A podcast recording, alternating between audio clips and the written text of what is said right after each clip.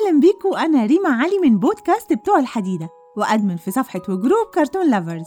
لو البودكاست دي عجبتك تقدر تشترك في group Cartoon Lovers والصفحة وتعيش معانا عالم مختلف. بتوع الحديدة. ديدة ديدة ديدة أولا كل سنة وأنتم طيبين ويا رب سنة سعيدة عليكم.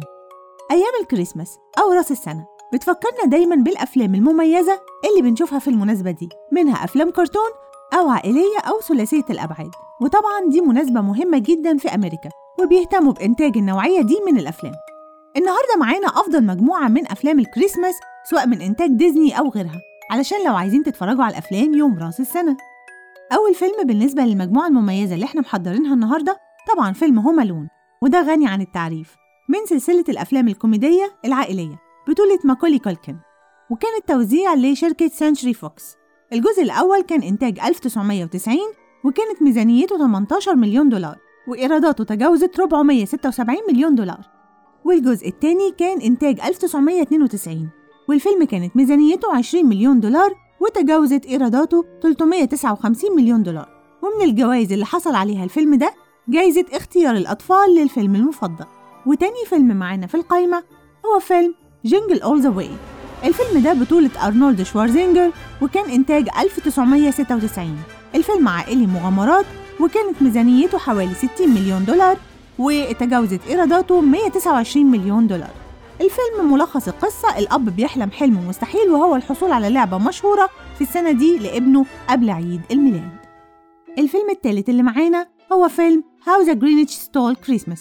الفيلم ده كان إنتاج 2000 ومصنف كوميدي بطولة جيم كاري وكانت ميزانية الفيلم ده 123 مليون دولار وأرباحه وصلت 345 مليون دولار. الفيلم ده أخذ جوائز MTV لأفضل شرير واللي أخدها طبعا جيم كاري وكمان أوسكار أفضل مكياج وأفضل تصفيف شعر. الفيلم التالي اللي معانا The Polar Express الفيلم ده كان إنتاج سنة 2004 بطولة توم هانكس ويصنف فانتازيا. الفيلم ده كانت ميزانيته حوالي 165 مليون دولار ووصلت إيراداته حوالي 306 مليون دولار. ملخص الفيلم عن طفل لا يؤمن بوجود سانتا كلوز وبيصحى تاني يوم الصبح بيلاقي قطار واقف قدام باب البيت وبيركب القطار ده بيوديه القطب الجنوبي آه، وهناك بيلاقي سانتا كلوز وكمان معاه ثلاث أطفال بيشاركوه المغامرة. الفيلم اترشح لثلاث جوائز أوسكار وكمان معانا فيلم Elf وده كان إنتاج سنة 2003 بطولة ويل فيرل وجيمس كان. الفيلم ده كان ميزانيته 33 مليون دولار وكانت أرباحه 220 مليون دولار. الفيلم بيحكي قصة قزم من أقزام بابا نويل اسمه بودي هوبس والقزم ده بيحس إنه مختلف عن باقي الأقزام وبالتالي بيودوه لمدينة نيويورك عشان يعرف يعيش ويكتشف هويته الحقيقية كإنسان.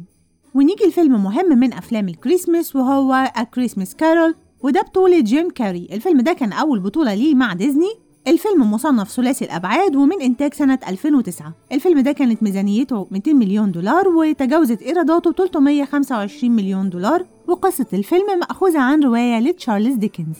ده غير مجموعة كبيرة من أفلام الكريسماس من إنتاج ديزني زي Mickey's Once Upon a Christmas و The Muppet Christmas Carol وسانتا كلوز الجزء الأول 94 والجزء الثاني 2002 والجزء الثالث 2006 وكمان I Will Be Home for Christmas وده كان إنتاج 1998 وبكده يبقى إحنا جمعنا لكم أفضل أفلام الكريسماس علشان تستمتعوا بيها يوم راس السنة.